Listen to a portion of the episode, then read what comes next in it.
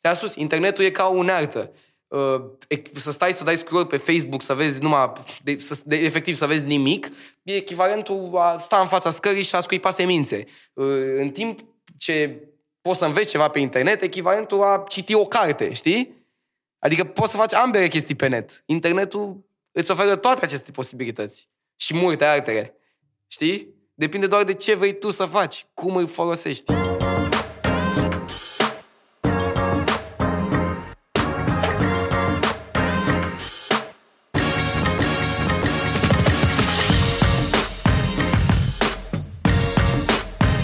Hello, oameni buni și bine ați venit la un nou episod al podcastului lui Catai. Azi o să vorbim cu o persoană care, despre care lumea spune că e un fenomen. Dar eu personal m-am săturat să aud că lumea vorbește despre un fenomen. Că până la urmă, el și-a câștigat tot acest fenomen prin muncă.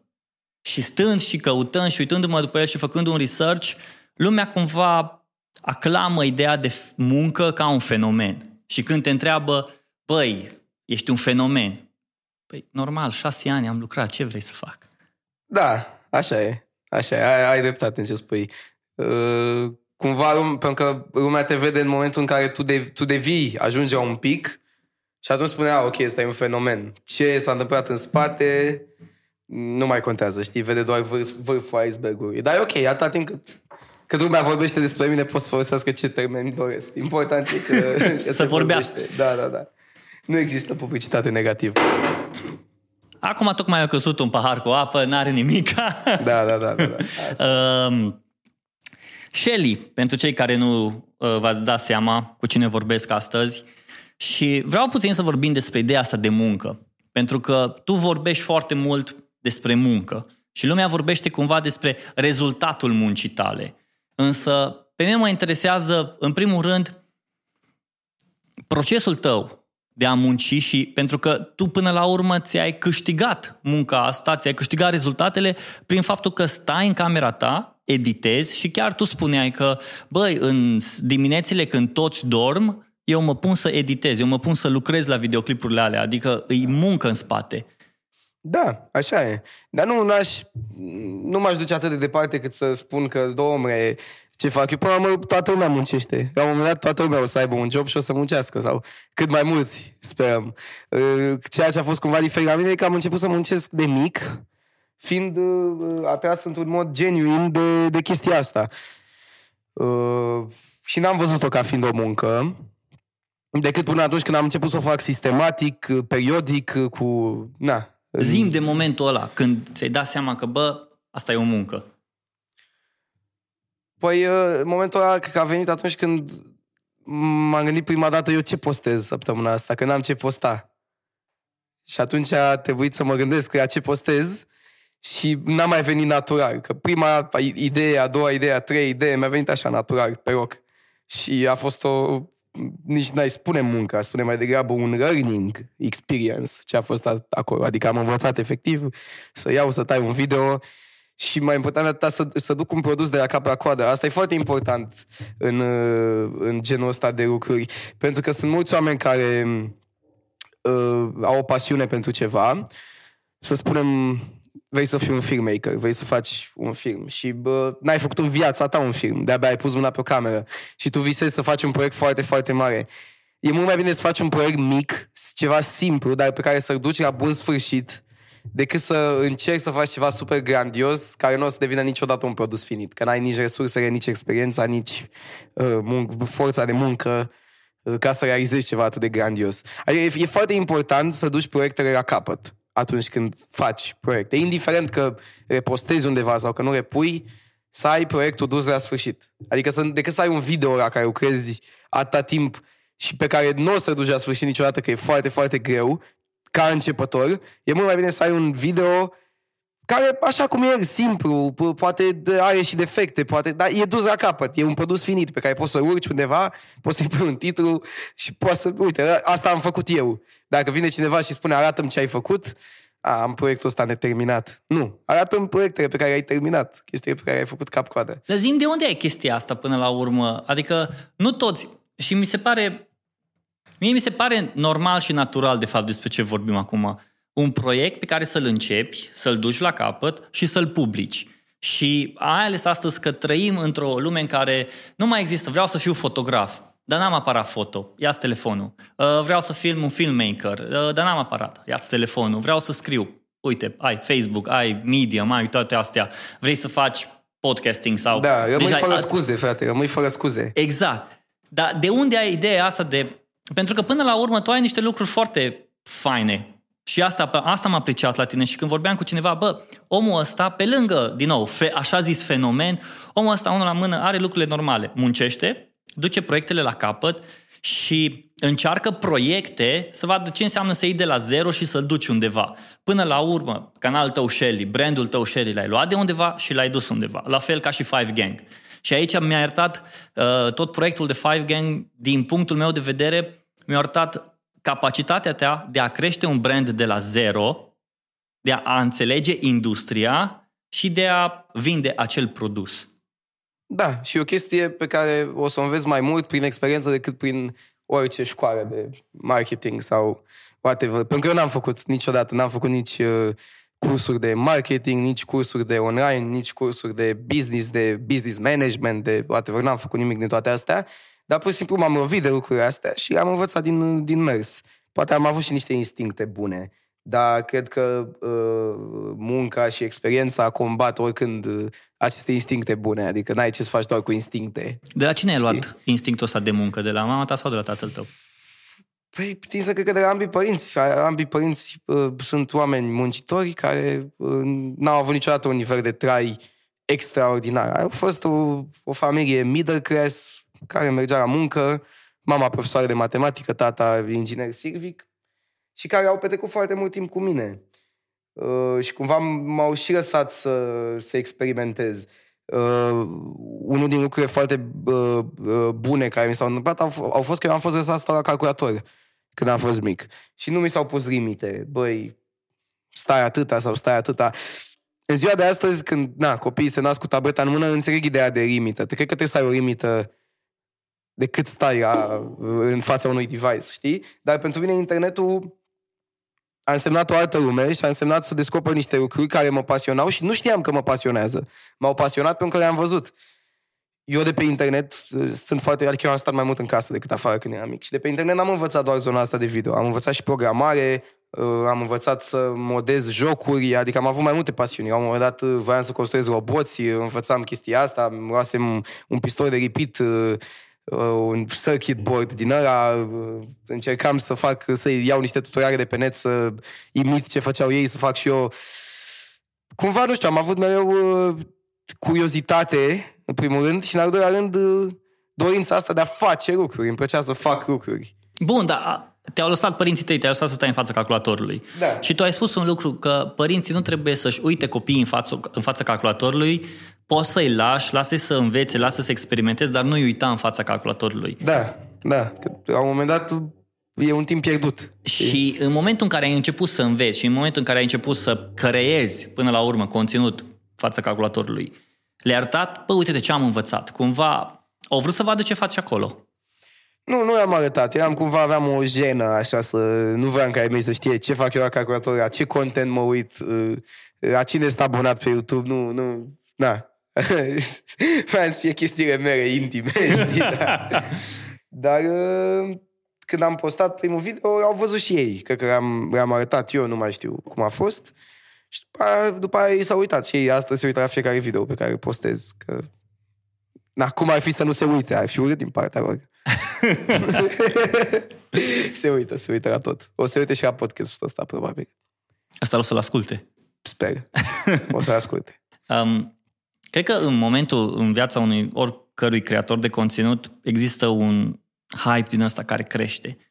Și la un moment dat o să scazi ca să îți dai seama că, bă, aici deja se întâmplă ceva. Și spuneai la un moment dat de momentul ăla când deja începe să devină o muncă, um, ce postez, care e următoarea chestie, care e următoarea idee. Ai avut atunci în minte, vreau ca să creez o comunitate, vreau ca să creez un conținut care să mă ajute pe mine să fiu mai bun în ceea ce fac sau numai de dragul conținutului ai făcut toată treaba asta? Frate, eu mă uitam mă uitam la ceilalți youtuberi și mă fascina tot ce făceau ei, nu doar conținutul în sine, cât și ideea de celebritate. Nu pot să neg că uh, m-a fascinat dintotdeauna, chiar de mic, ideea de a ieși în față, ideea de a avea un cuvânt de spus, de a uh, fi ascultat de niște oameni, de a fi, uh, na, de a, ideea de niște oameni să te ia exemplu. Mereu m-au fascinat lucrurile astea. Pe lângă asta, dublată de ideea de content propriu zis, uite cât de tare editează, uite cât de tare montează, uite cât de mișto, cât de funny e, cum, modul în care prezintă o idee, cum o face să fie funny și din montaj, și din vorbe, și uh, cumva YouTube-ul te învață mai multe meserii. Uh, înveți să faci și marketing, înveți și cum să pui titlul potrivit la ceva, uh, asta are și o componentă de sociologie, înveți ce se consumă, înveți cum e piața, după aia înveți să montezi, înveți să editezi, uh, toată zona de editare video. Înveți să vorbești în fața camerei, începi oarecum să fii un mic actor acolo, faci un sketch. Înveți ce înseamnă lucru în echipă, foarte important, pentru că eu atunci când eram mic îmi doream să fac niște proiecte pe care nu aș fi avut cum să le fac. Nu aveam echipa necesară, aveam doar câțiva prieteni, aveam doar o cameră, nu aveam sunet, nu aveam romini, nu puteam să fac uh, scurmetraj sau ceva de genul. Am, chiar am scurmetraje pe YouTube făcute când eram mic și sunt un pic jarnice că nu aveai cum, adică puneai camera te, pe trepied, te duceai în fața ei cu încă un prieten, nu putea, dar în momentul de față când am o echipă, când uh, orice vreau să fac cumva în materie de video, mai mult sau mai puțin reușesc, pot să investesc în chestia asta, pot să-mi asum un risc cu banii aia, îi investesc, fac un produs și l-am făcut, e, e foarte bine, e foarte mișto pentru mine. Adică ideea asta de a, de a fi pe un platou de filmare, de a avea niște oameni care să filmeze, care să, niște profesioniști în jurul tău, mereu mi-am dorit-o și abia acum am ajuns în punctul ăsta. Pentru că până acum 2 ani, 3 ani, eram eu care făceam absolut tot. Și un lucru pe care o să, o să înveți cu timpul în orice este că la un moment dat trebuie să te extinzi. Nu poți să faci tu absolut tot. O să ai nevoie de cineva care să răspundă la mail-uri, o să ai nevoie de cineva care să răspundă la telefon, o să ai nevoie de cineva care să te filmeze dacă faci un sketch, o să ai nevoie de niște actori în sketchul respectiv. La un moment dat s-ar putea să ai nevoie de cineva care să editeze anumite lucruri. Nu o să mai poți să faci tu absolut totul singur.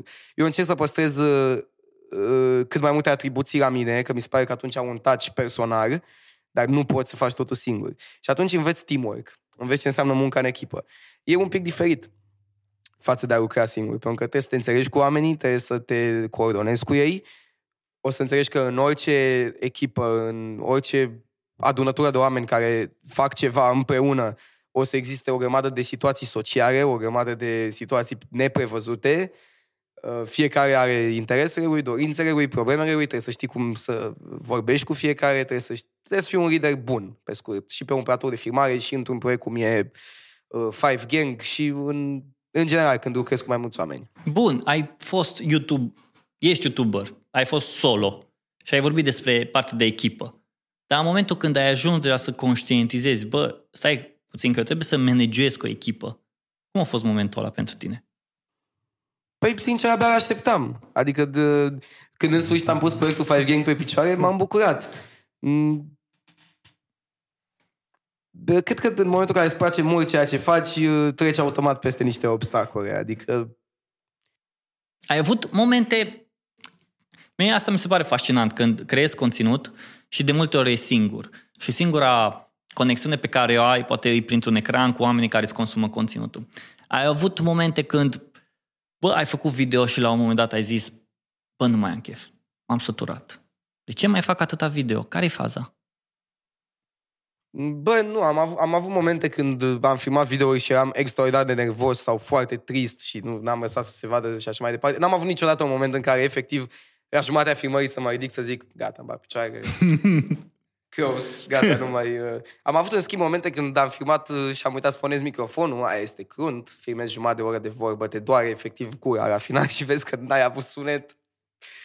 E efectiv viața care îți dă o parmă, știi? Dar nu, n-am avut niciodată un moment din ăsta în care să, să renunțe un proiect la jumătatea lui.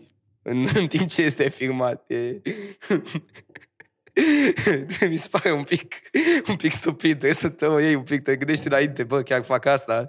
Analizezi un pic. Bă, dar poate ai avut un breakdown din ăsta și o să zici, bă, nu, astăzi nu mai am chef, gata. Probabil că am, pro, poate am avut, probabil că am avut. Dar eu am de la început a doua zi, adică... Na.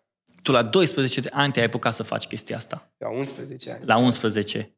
Deci toată lumea ce ne-a spus 12 o... Da, toată lumea a greșit. A greșit cu toți. Eu stau să mă gândesc că la 11 ani nu am avut dorința asta de a, mă, de a face ceva pe online, de a crea ceva pentru online. Și acum nu vreau ca să creez ideea asta de generații, știi? Însă astăzi trăim o perioadă în care generația la 11 ani are, generația de, de 11 ani are totul în față și poate să-și creeze propriul job. Poate să-și creeze poate propriul viitor. Da, și asta e foarte tare. E foarte tare că se întâmplă asta uh, independent și cumva neprănuit de toate lucrurile mm-hmm. care se întâmplă în țara asta.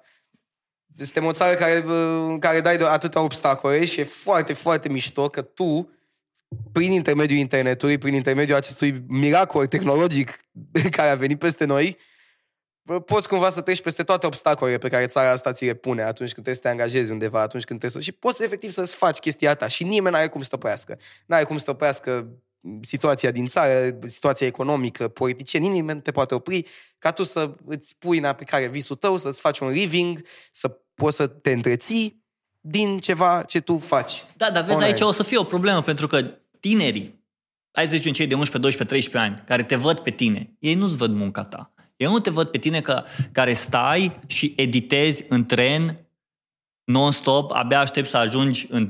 Nu știu dacă chiar abia aștept să ajungi în tren. Dar să ajungi Niciodată în tren... nu abia aștept să ajungi în tren. Dar să ajungi Niciodată. în tren și să-ți dai seama că trebuie să editezi conținutul acela, că dacă tu nu-l faci, nu o să se facă. Da. Dar toți care pornesc acum, cumva vor din prima, bă, vreau să fiu următorul Shelly, vreau să fiu următorul... Da, nu e, nu e chiar așa. Să știi că și eu când am început, vreau să fiu următorul Tequila și următorul Mikey H, care erau în vogă atunci. Dar am realizat că asta înseamnă muncă și uh, în momentul în care îți dorești chestia asta, o să vezi, o să analizezi fiecare lucru pe care îl face omul ăla și o să analizezi cum a tras el sunetul, cum are el studioul, cine îi montează. Eu, spre exemplu, când mă uitam la Mikey H și am super fan, băi, mă uitam la, și la behind the scenes când mai făceam, mă uitam, vreau să văd cum arată studioul ăla în spate, cum, ce calculatoare au, în ce program editează, mă uitam la Q&A-uri să văd când spunea, domnule, eu editez în Premiere Pro, când spunea, uite, am o echipă formată din trei oameni, adică încercam să, să înțeleg tehnica, să, să-i fur tehnica cumva, știi? Deci eu cred că cine își dorește cu adevărat să facă asta, o să-și dea seama că e muncă în spate. Chiar dacă ea nu e arătată. O să-și dea seama. Dacă nu, nu. Adică sunt mulți care se apucă și nu reușesc, sunt mulți care se apucă și reușesc. Trebuie să ai și atitudinea corectă, știi? Asta contează. Adică să nu te aștepți că gata, fac și eu sunt, o să, o să rup. Eu am stat um, 8 luni de zile, ba nu, chiar 9 luni de zile, până să fac prima mie de abonați. Adică aveam 500 de abonați, am, am strâns 500 de abonați în 9 luni de zile și după aia am obținut o promovare de la Tequila, care era foarte în vogă atunci, printr-un uh, concurs de împrejurări foarte interesant. Uh, o să-ți povestesc. Filmam un episod într-un parc din Craiova, era un vlogger care avea 7000 de abonați, care se cunoștea cu Bianca Adam, care filma și el atunci în parcul acela. Întâmplător, el filma niște interviuri la Caterinca cu oameni, era un challenge, să zic așa. M-a văzut pe mine, mi-a luat un interviu din ăsta la mișto, un interviu din comentariile de pe YouTube-ul lui. La final eu am spus, băi, am un canal de YouTube, you know, puneți mi acolo ceva, you know. Lui s-a părut că eram foarte, na, eram un puș de ăsta foarte tupeist, foarte... eram... Bă, ai aia. profitat de ocazie. Da, îți dai seama, păi când mi-a spus 7000 de abonați, eram... Bă, stai, eu am 500, ăsta are 7000, uh, subscribe și la mine. Omul era huge, adică eu când am, am 7000 de abonați în fața mea aici, acum 7000 nu înseamnă nimic aproape, știi, dar pentru mine era huge. Ei, de atunci, de acolo m-au văzut alți youtuberi din Craiova. Trebuie să înțelegi că Craiova a fost cumva un epicentru al YouTube-ului. Frate, noi acolo, în Ortenia, făceam treabă, mici, treabă bună de mici. Avem... Uh, câți youtuberi de un milion de abonați ești în Craiova? Cel puțin trei. Cel puțin trei. Okay. Eu, Bianca Adam, directoră de la RAZ, Cristian Dascălu, ai auzit de el? Am făcut podcast cu el. E din Craiova. Deci, uh, na, puțină mândrie de acolo. uh, e, m-au văzut alți youtuberi din, din Craiova care avea un canal chiar un pic mai mărit. Ba nu, era tot cam așa, vreo 6.000 de abonați, ceva pe acolo. Și, Ce îmi uh, place când vorbești 6.000, 7.000 acum. Mi-au, mi-au lăsat un comentariu la un vlog uh, foarte tare ce faci și, și acolo am vrut să profit de ocazie și eu știam, eu știam să lucrez în After Effects. Deci aveam, uh, asta m-a de, de, deosebit pe mine față de ceilalți vloggeri de pe platformă. Niciunul din ei nu știa să facă motion graphics cum știam eu, nu știa să facă efecte speciale, nu știau zona asta. Eu învățasem că mă, mă uitam la foarte multe filme, mă uitam la Terminator, mă uitam la toate chestiile astea, mă fascinau exploziile, împușcăturile, efectele speciale, toate lucrurile astea și am vrut să le învăț. Și pe internet poți să înveți orice, am descărcat After Effects și am început să învăț cum faci un muzzle fresh la un pistol, să cum faci uh, un uh, kinetic typography, cum faci toate lucrurile astea. Și am, am făcut un intro de 15 secunde cu un, un text care arăta șmecher și un generic, să spun așa, pe, în termen vechi. Uh, și am spus, și băi, de ce arăți către mine dacă vorbești în termeni vechi? Hai că n-am, dacă nu-s chiar eu, atât de eu, eu bătrân. gesticulez mult, mă, hai, da, doar gesticulam. Hai, Că am ok. făcut genericul ăsta și am spus pentru o promovare vă dau genericul ăsta, ăștia super încântați, wow, super tare, mi-au făcut o promovare și mi-au spus, frate, ne știm cu Bianca Adam, putem vorbi cu ea să, să-ți facă și ea o promovare. Și pe atunci uh, piața era în felul următor, economia YouTube-ului era în felul următor, o promovare la un reach de 100.000 de abonați, costa 70 de roni. La 100 de mii de abonați da. te costa 70 de Bianca roni. Adam avea, și, uh, eu am vorbit cu ea și am mai spus informația asta în vlogul ea, e ok cu, cu, cu această informație, adică cu, cu dezvăluirea ei.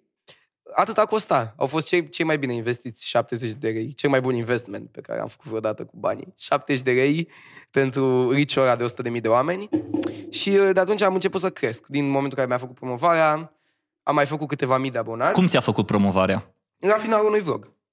Eram eu și cu încă un băiat. Ok. Și a promovat două canale în același timp. Uh-huh. Și uite, dovada că nu promovarea de, a decis, ci munca și conținutul a fost că uh, celălalt băiat, era un băiat tot din Craiova, de, ne știm, ne, ne înțelegem chiar bine, uh, băiatul ăla n-a avut un n-a avut un gain foarte mare de pe urma promovării. Adică au venit câțiva oameni și între timp i-a, i-a pierdut. N-a fost ceva... De ce?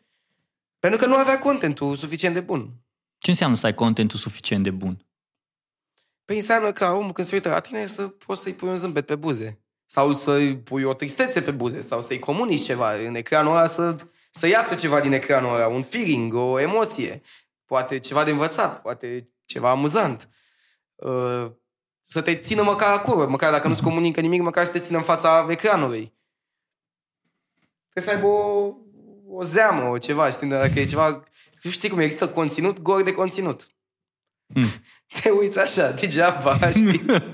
e nimic, știi? Da, uite, de exemplu, mie, mi-a plăcut foarte, mie îmi place foarte mult conținutul pe care îl face Cristian Dascălu. Și e, mie. e E un ceva conținut nou. super ed, uh, educațional. Da. Deci el merge foarte mult pe educațional. Tu mergi, în schimb, foarte mult pe entertainment. Și aici mă duc acum și puțin fac următorul pas. Five Gang, produsul Five Gang, când ne uităm la Five Gang ca la un produs. Produsul Five Gang e entertaining. Produsul Gașca Zurli e educațional. Nu aș putea neapărat să vă pun în aceeași școală, dar comunicați pentru aceeași generație Nu neapărat, chiar aveam o discuție cu Mirela Retegan și îmi spunea, băi, copiii care cresc prea mari și părăsesc uh, gașca zurii, că nu, nu sunt prea mici ca să mai asculte gașca zurii, se mută către Five Gang. Deci noi suntem cumva ce vine după gașca zurii. Noi luăm uh, uh, cei exilați din gașca zurii vin la noi la Five Gang. Um, nu m-am gândit niciodată la gașca zurii, nu știu dacă e un produs educațional, dar cred că este. În schimb, Five Gang nu-și asumă niciodată această componentă educațională. Noi nu asta facem. Ba chiar cred că ce zicem noi în piese și uh, în general ce comunicăm noi, dacă ar fi privit ca ceva educațional, ar fi rău. Mhm. Pentru că dacă, dacă stai să te gândești ce promovează ăștia, păi promovează mașini scumpe, ideea de uh, bani, ideea de avuție și de lux. În general, cam ăla e, a- asta reiese din multe piese și de-aia dacă ar fi să privești ca un produs educațional, ar fi baiurea. Nu este unul. Nu ne propunem să educăm pe nimeni și uh, nu ne dorim ca mesajul ăla să fie luat în serios. Adică Five Gang nu se ia în serios cu muzica, cu orice. E, e o muzică pe care o facem noi uh, pentru că cumva asta simțim și ne se pare că sună amuzant. E foarte interesant că voi ați reușit să demonstrați uh, astăzi industriei ceea ce ProTV-ul a făcut cu Lala Band și ceea ce ProTV-ul a făcut cu Abracadabra. Nu știu dacă Am mai auzit doar țin. de Lara Band. Nu de A, ești prea Abracadabra. tânăr pentru Abracadabra. Posibil. Dar Lara Band a fost un, un produs foarte de succes și a fost un uh, proto Five Gang, să-i spun așa. Cum a fost? Un proto Five Gang. De ce? Păi a fost uh, ceva similar, Ok. făcut cu mult timp înainte să, să existe genul content în zona de YouTube. Adică cu mult timp înainte ca să existe posibilitatea în România de a face așa ceva independent. Atunci nu puteai, atunci aveai nevoie de banii cuiva ca să faci așa ceva. Aveai nevoie de cineva să investească, aveai nevoie de, o, de cineva în spate. Dar a fost, nonetheless, un, un proiect de mare succes, realizat foarte bine. Cine, uh, uh, atât uh, regizorul și uh, toată lumea de acolo a fost profesionistă, asta s-a văzut. Um, și doar că acum ce facem noi e un pic diferit în sensul în care noi, noi facem totul. Adică noi ne scriem piesele, eu scriu toate versurile, eu scriu toate sketchurile, uh, suntem mult mai independenți, suntem mult mai liberi în decizii și asta cumva schimbă, schimbă paradigma. Știi că eu fac ce vreau, dacă mâine vreau să fac o piesă, o fac. Da, asta e interesant că voi ați reușit să prezentați un produs care um, să creați un brand dus de la cât sunteți în gașcă? Cinci. Cinci? Se numește Five Gang. Adică, ia. Mă gândeam, de ce îl întreb? Cât sunteți patru? 4 plus 1. și voi cinci ați pornit un produs de la zero, fără nicio experiență, regizor, producător și toată chestiile astea de marketing din spate, doar cunoscându-vă audiența, știind ce se întâmplă pe nu, YouTube. aveam experiență de vlogger. Aveți experiența Și de i-am- I-am vlogger. ales și când i-am ales pe criteriul de uh, ce potențial, ce experiență, ce public au ca vloggeri. Și erau și prietenii mei. Ok. Ce să vezi? Și ați, pu- ați reușit să aduceți brandul la acel nivel care l-a adus ProTV, care edita ai compania în spate, un produs ca și la la band. Și mie aici mi se pare interesant că înț- vă înțelegeți audiența, înțelegeți platforma, înțelegeți topicul, subiectul. Pentru că tu când ai început să, tu când vorbeai despre anumite subiecte, înțelegeai care îi subiectul. Mai ales atunci, de exemplu, când Digi24 s-o legat de voi, ai știut, acum trebuie să vorbesc. Nu putem să nu ripostăm, nu, nu neapărat să ripostăm, să răspundem. Și modul tău de răspuns nu a fost un mod, tu nu i-ai jignit. Tu Ai vorbit frumos cumva, le-ai prezentat, băi, stai puțin, nu vă jignesc, vă prezint că voi ceea ce știți, nu știți complet. Da. Și... E păcat că sunteți jurnaliști. Exact, și sunteți și jurnaliști care poate vă faceți treaba doar la nivelul care vi vă confortabil. Da. Dar când în Și e momentul... păcat că sunteți Digi. Vă respect. Adică n-a venit de la România TV, a venit de la Digi. Dacă aș fi venit la România TV, Tot aș fi răspuns, ai fost un subiect bun. De ce ai nu? văzut, ai înțeles subiectul. Păi da, da, ca idee, m-a șocat că venea de la Digi, știi? Referitor la momentul respectiv. Și uh, m-a șocat că venea de la o persoană pe care chiar o respect, Ioana Ciurea. Eu o văd mergând în, pe teren, mergând în cazuri, am văzut-o de fiecare dată când se întâmplă ceva nasol, ea e acolo, poate la 4 dimineața. Am văzut-o la corectiv, la, când a ars uh, bambu, toate evenimentele astea era acolo. Deci e, e o muncă ce face ea și o respect. Dar în cazul ăla a dat un rateu pe care a trebuit să corecteze cineva. Ți-a răspuns după aia. Nu. Ea, personal. Ai avut Nu, vreodată o nu. discuție cu ea. Sincer, nici nu m-am întâlnit vreodată cu ea. Poate challenge-ul ăsta pe care l-ai acum, că te-ai împăcat cu Capatos.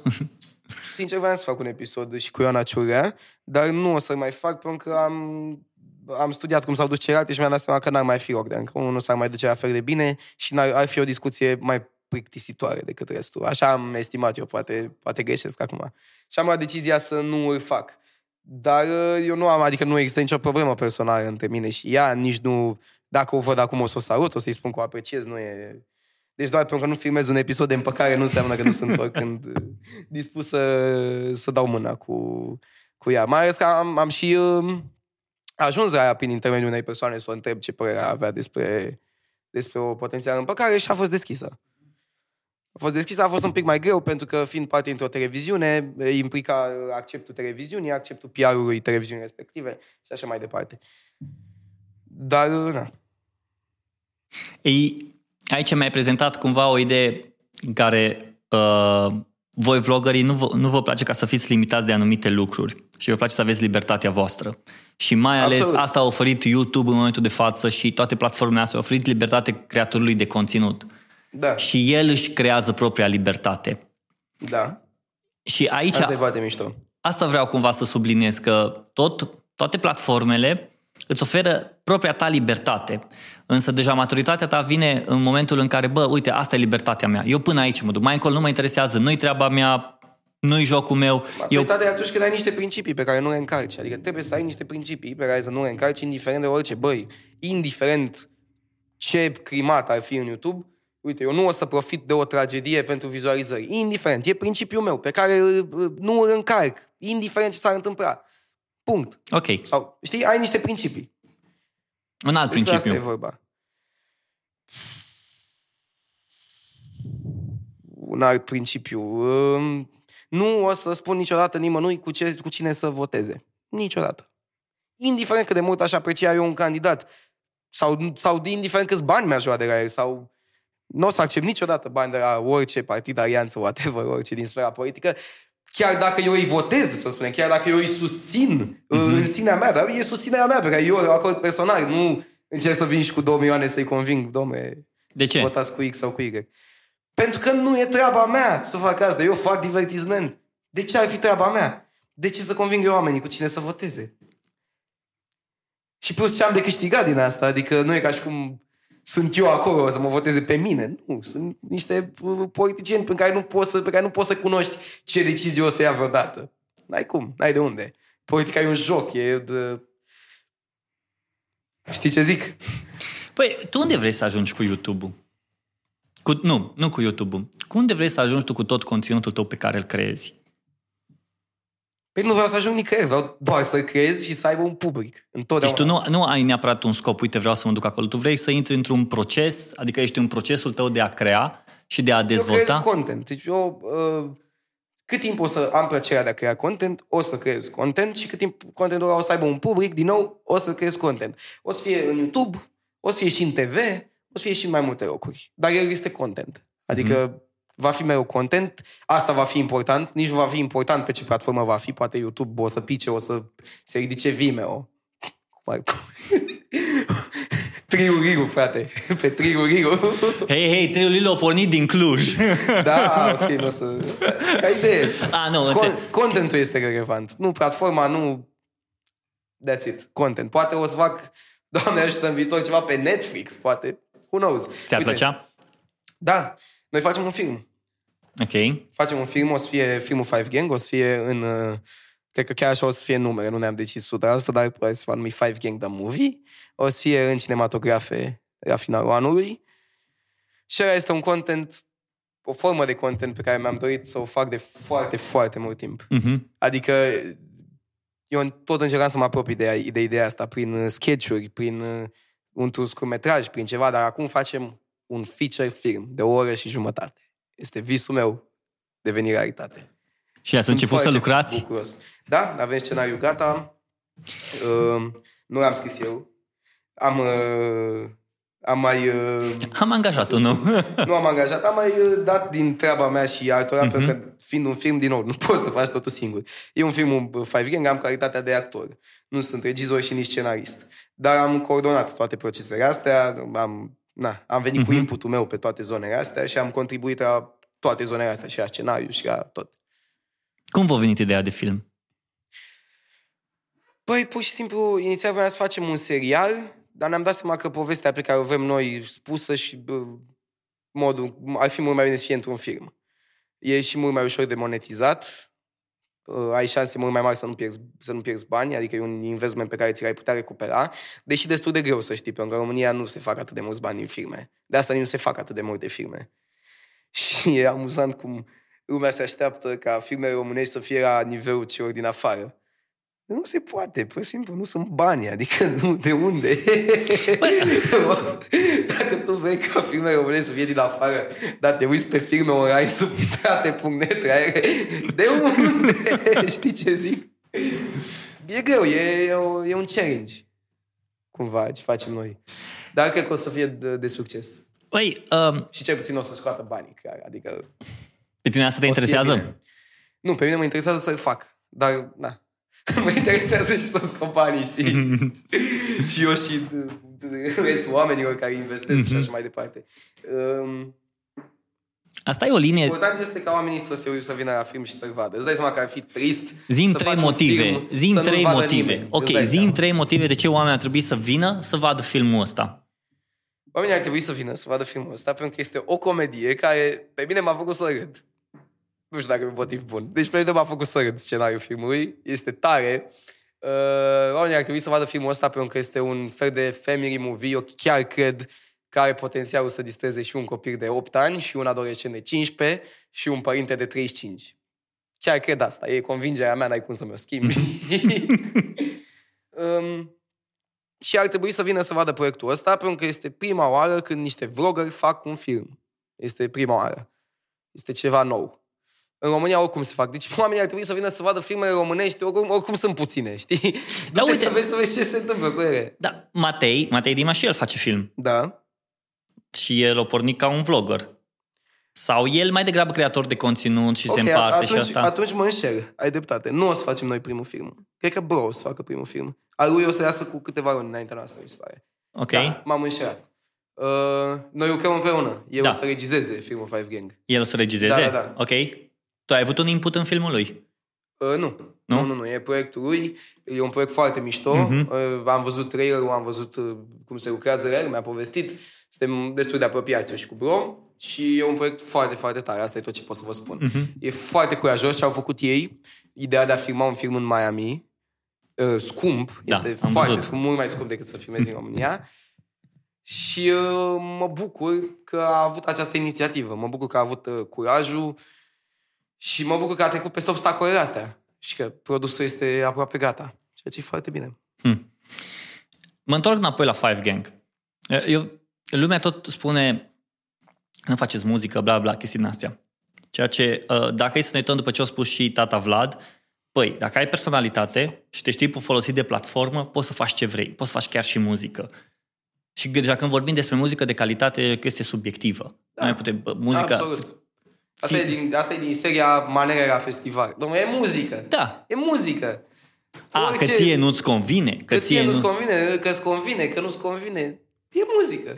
Bun. Nu ai ce să faci. M-am uitat, la, m-am uitat la videoclipurile, mai ales când ați fost la arenele romane. Și la un moment dat a fost un moment în care s-a filmat în public și atunci am oprit. Și erau copii care erau în picioare, dansau, erau super fericiți și erau părinți care stăteau jos. Și parcă în mintea lor o chestie că nu înțelegeau ce se întâmplă acolo. Și vezi că deja de multe ori ai fost subiectul ăla dintre, uh, erai punctul dintre generații. Uh, de ce, uh, spune-ne care e diferența cu voi, voi care stați toată ziua cu ochii în telefon și tot subiectul ăsta de generații, cumva parcă tu ești purtătorul de cuvânt a generației care, pe care lumea nu înțelege. Nu știu ce e atât de greu de înțeles la generația asta, sincer. Poate nici eu nu o să înțeleg generația care o să vină și o să fiu un bătrân frustrat puțin. Sper să n-ajung De ce acolo. crezi că caută lumea să înțeleagă generația asta? Cred că întrebarea mai bună e de ce nu o înțelege lumea. De ce lumea nu înțelege generația asta. Și ce mai ciudat mi se pare... Cea mai ciudată mi se pare ideea de oameni care judecă generația asta. Bun, hai să pornim. De ce crezi că lumea nu înțelege generația? Ar trebui să întrebe asta un om care nu înțelege generația asta. Nu, eu- De ce eu- Nu înțelegi. Uh, Pentru că ai avut destule discuții cu oameni care au început să spună destule, destul de multe întrebări legate de nu înțelegem generația asta. Eu înțeleg generația. Îi văd, dacă stau cu ochii în telefon, știu că uh, nu o să frece toată ziua scroll-ul ăla, ci caută ceva, uh, vor să, unii dintre ei, nu toți, pentru că nu putem să-i generalizăm pe toți. Și prim, asta e poate cea prima problemă, În primul când îi rând, asta generalizezi cu, pe toți. Asta cu ochii în telefon e o prostie. Omul, prin natura lui, e un animal social. Deci noi suntem un, nu Exact. ne place să socializăm. Telefonul, de ce stai cu ochii în telefon? Mai mult decât să consumi content, ești pe o, o platformă socială unde vezi ce fac prietenii tăi, vezi ce fac oamenii de care ești interesat. Uh, un lucru care se întâmplă de atâta timp. Exact. De, de milioane de ani. Există de milioane de, oameni, oameni, de milioane de ani oamenii leagă prietenii, oamenii bârfesc, spun povești, uh, vorbesc despre ce a făcut ăla cu aia, despre și așa mai departe. Doar că astăzi s-a schimbat Doar că platforma. astăzi este mult mai extinsă treaba, doar că astăzi poți să vezi ce face oricine oricând, pentru că toată lumea se afișează.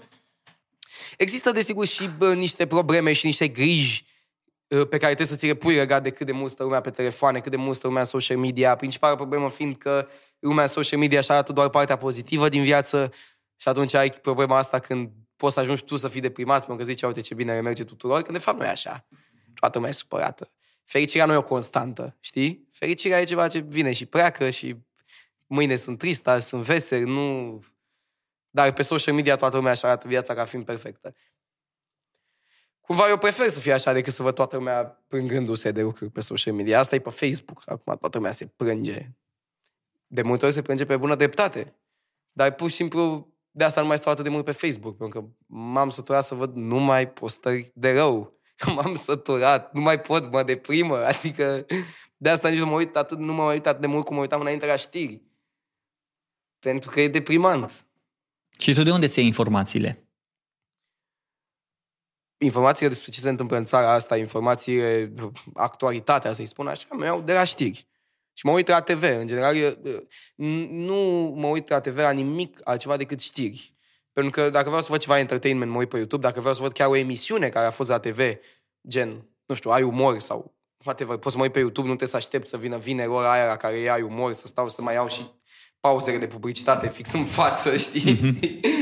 Dar știrile sunt, cred că, cel mai bine comunicate la TV. Acolo poți deschizi în timp ce mănânci să, să vezi ce s-a întâmplat în ziua aia. Să vezi care e informația momentului. Dar, din nou, riști să fii uh, să ți se strice ziua și să fii deprimat. Ne întoarcem la întrebare. Asta. Mai, ă, da, îți dau dreptate. Mă întorc la întrebare. De ce crezi că oamenii nu înțeleg? Nu, hai să nu oamenii. De ce crezi că părinții nu înțeleg generația asta? Asta se întâmplă de la generație la generație. Nici generația uh, bunicilor n-a înțeles generația părinților, probabil. Uh, cu fiecare generație apar schimbări. Nu, nu o înțeleg pentru că ei, la vârsta lor, aveau alte ocupații aveau alte ocupații, stăteau mult mai mult pe afară, așa se petrecea timpul atunci. Uh, erau și mai, uh, cumva, cred că un pic mai cuminți, să spun așa, nu era încă mai multă mentalitate comunistă în țară. Eu cred că dacă ei aveau aceleași gadgeturi, aceleași platforme, același tip de conținut, de, de conexiune, Absolut. la fel Absolut. era aceeași chestie. Absolut.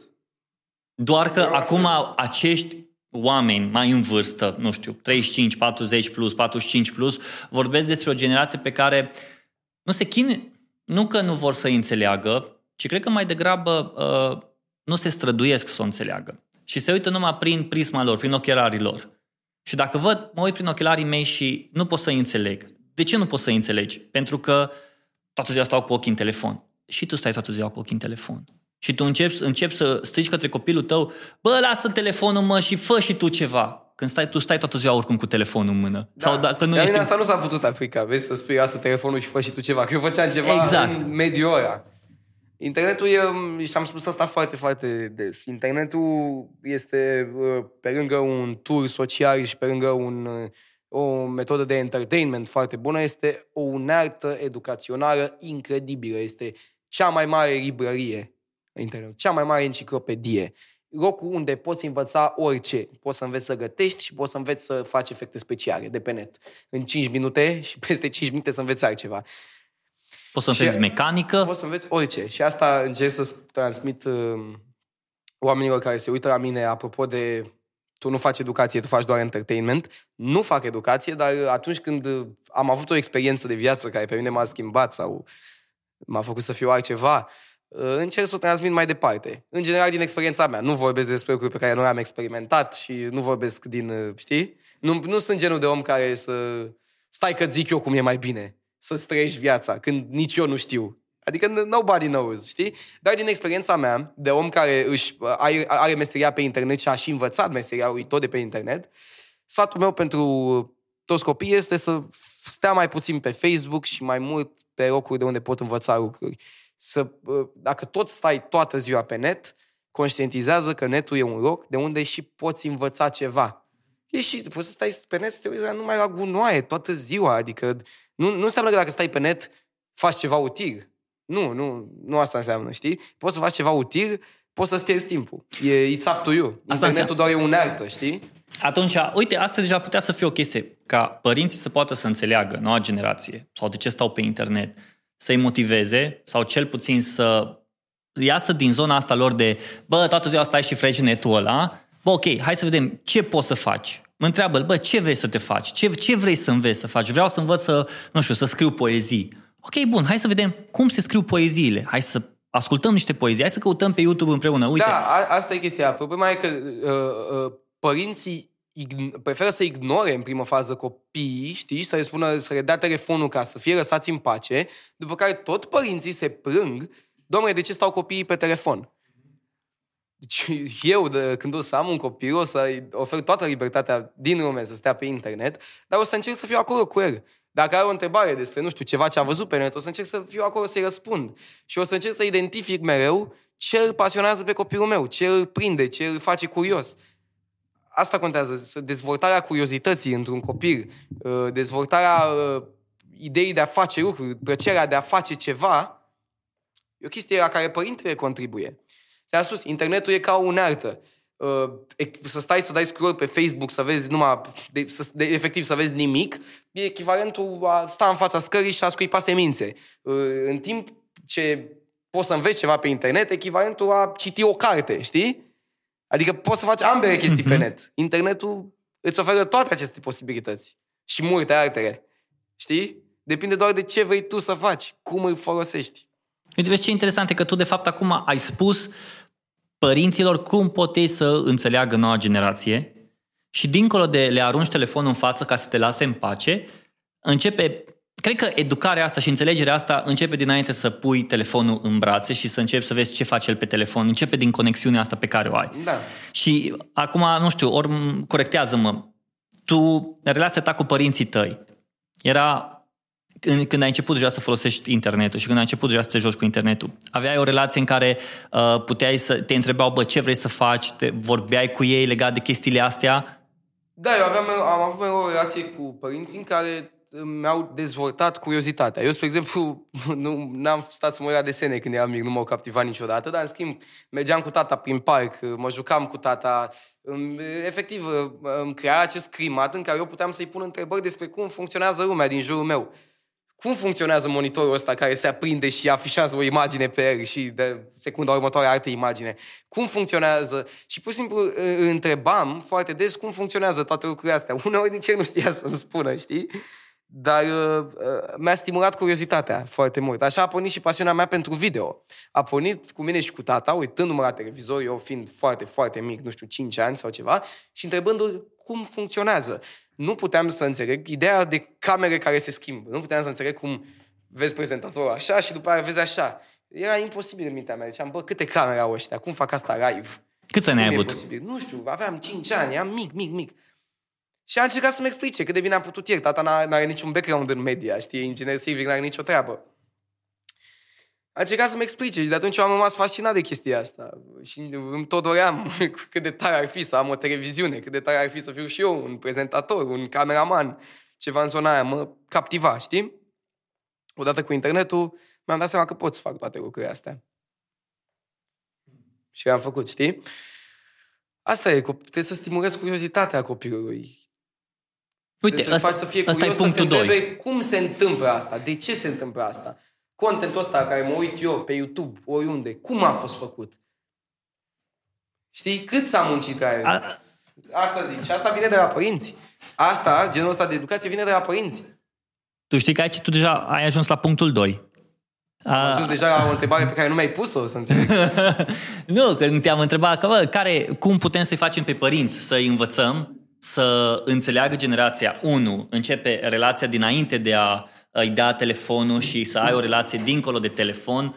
Doi, partea de a stimula curiozitatea. Să stimulezi curiozitatea și să-l ajuți prin internet să își sau dacă nu prin internet, prin orice, dar să poți să stimulezi în el o curiozitate care după aia pe el îl împinge să găsească răspunsuri. Absolut. Absolut. Internetul e fascinant pentru că vezi mai mult decât ce e în jurul tău. Și mereu am dat exemplul ăsta. Imaginează-ți că ai un copil care trăiește într-un sat uitat de lume, unde nu se întâmplă absolut mhm. nimic. E aceeași rutină. Te duci cu vaca la păscut, te duci la școala aia care e la un kilometru distanță cu wc în curte și în rest nimic. Absolut nimic. Ei, internetul îi deschide porțile să vadă altceva, să-și dea seama că lumea e mai mult de atât. Că există orașe, că există uh, altceva în afară de satul ăla uitat de lume, știi? Și bine că internetul penetrează din ce în ce mai mult țara asta și ajunge și în, în zone de genul ăsta, că poate copilul ăla o să zică, ok, eu pot să fiu mai mult decât ce mi oferă mediul ăsta, știi? Pot să încerc să fac ceva. Și în momentul ăsta, tu poți să devii un YouTuber, poți să devii un creator, poți să creezi content sau să faci genul ăsta de lucruri, nu știu, să te apuci de cântat, să te apuci de orice, cu o minimă investiție, chiar și de, a, ti- de la tine de acolo, din, Justin Bieber cum a fost descoperit? prin YouTube. Exact. Exact, deci tu poți să începi să faci asta chiar și de acolo, de la tine, din satul ăla, cu o minimă investiție. Dacă ai suficientă pasiune și suficientă dorință, poți să ajungi de acolo cerebru, dintr-un sat. Și sunt exemple de youtuber care au reușit asta. Și foarte tare, foarte tare, că nu, nu mai trebuie să fii în București, în epicentru chestiei, nu trebuie să te naști acolo ca să ai vreo șansă de a ajunge cineva. Mhm. E- Internetul democratizează oportunitățile astea către toată, toată lumea. Și sunt, sunt comunități și uh, locuri în România care nu au niciun fel de oportunități de, de, de, pentru tinerii de acolo. Bă, niciuna, n-ai ce să faci în orașul ăla, știi? Măcar așa vezi altceva, înveți să faci și altceva, vezi că există alte mentalități decât ce ale uh, oamenilor din jurul tău. Poate ale părinților tăi, care poate nu sunt cei mai buni părinți, poate sunt niște părinți neglijenți, poate. Whatever, vezi că există și altceva, știi? Hm. Asta înainte o găseai în cărți. Apropo de ce nu mai citește lumea. Lumea citește în continuare. Și Lumea cărți- citește, lumea nu cred citește, că... dar vezi că asta se spune, lumea nu mai citește. Asta se spune. Eu aud asta, poate aud că tinerii nu mai citesc. De ce nu mai citesc tinerii? A, nu mai citesc cărți printate. Dar eu văd tineri care citesc în continuare cărți printate, dar din nou, ce contează metoda? Citești e-book, citești cărți printate, citești whatever. Important e să... să Asculți o carte până la urmă. Deci până da, la urmă, da. cartea aia nici măcar nu trebuie să spui, bă, ă, am citit cartea, am ascultat cartea. Îi putem să discutăm despre subiectul acela, fie că tu ai citit cartea, fie că eu am ascultat-o. Și e foarte interesant că internetul astăzi oferi posibilitatea să se schimbe și să se muleze conținut în funcție de cum vrea consumatorul. Exact. Și acum, dacă vreau să citesc o carte, o descarc de pe Apple Books sau iBooks, cum se numește, in an instant. Nu trebuie să mă duc la librărie să o împrumut, mie îmi convine. Ți-ai pus căștile, ai băgat două ture prin oraș, Da. două ore, ai ascultat în două ore o carte. Poți să asculti în două ore o carte. Bun, am ajuns la punctul 3, în care ai spus că orice vrei să faci, poți să devii astăzi. Da. Și până la urmă ăsta e unul dintre mesajele tale de la concerte. Când spui, găsește chestia aia ta. Da, găsește chestia aia ta foarte important. De ce? Pentru că nu vrei să ajungi de la 18 ani să nu știi ce vrei să faci. Adică ți înțelegi, trebuie să furi un pic startul. Nu vrei să... Nu știi la ce facultate vrei să mergi. Că dacă nu știi la ce facultate vrei să mergi, o să te duci cu jumătate de inimă, așa, o facultate care zice că e bună. Mi-a zis, mama, te duci acolo, nu-ți place.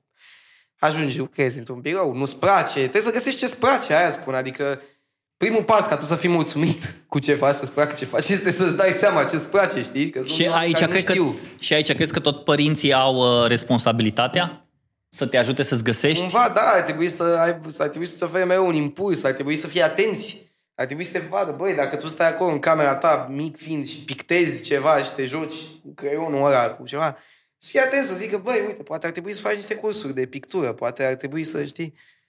Dacă te văd că fredonezi, că nu știu, că poate ai niște versuri, ți-ai scris tu, că ești mic și whatever, poate poți să fii un rapper, un cântăreț, whatever, trebuie să fii, trebuie să fie atenți la asta.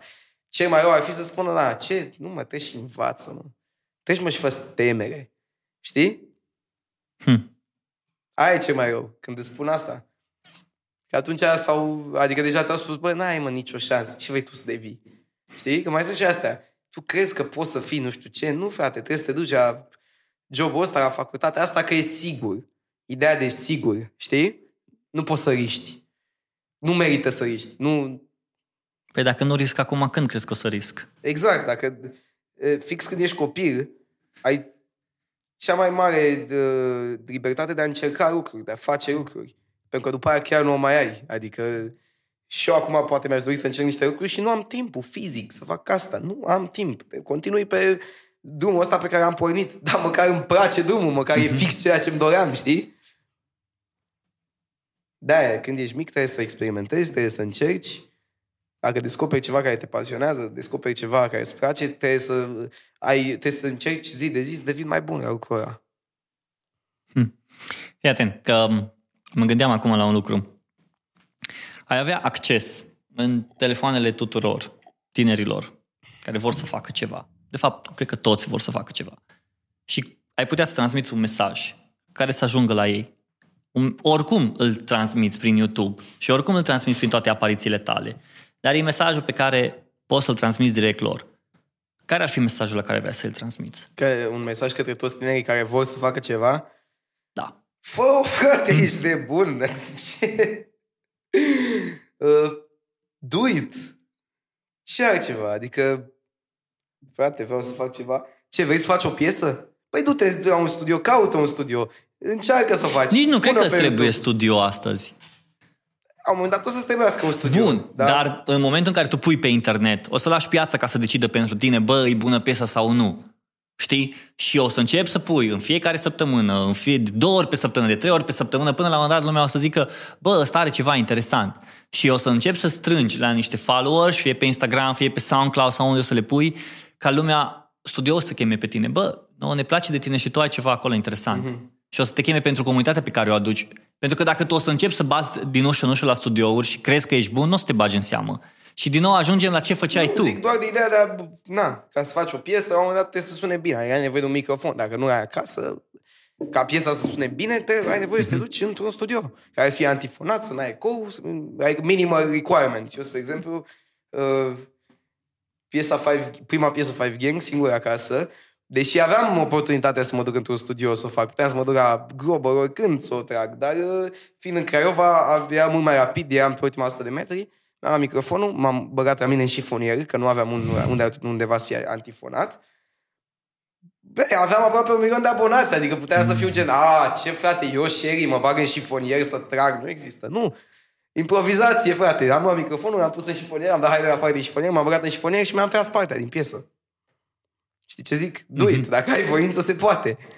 Dacă vrei să realizezi ceva, se poate. Shelly, mersi foarte mult că ți-ai luat din timp Cu mare ca să plăcere. vii aici.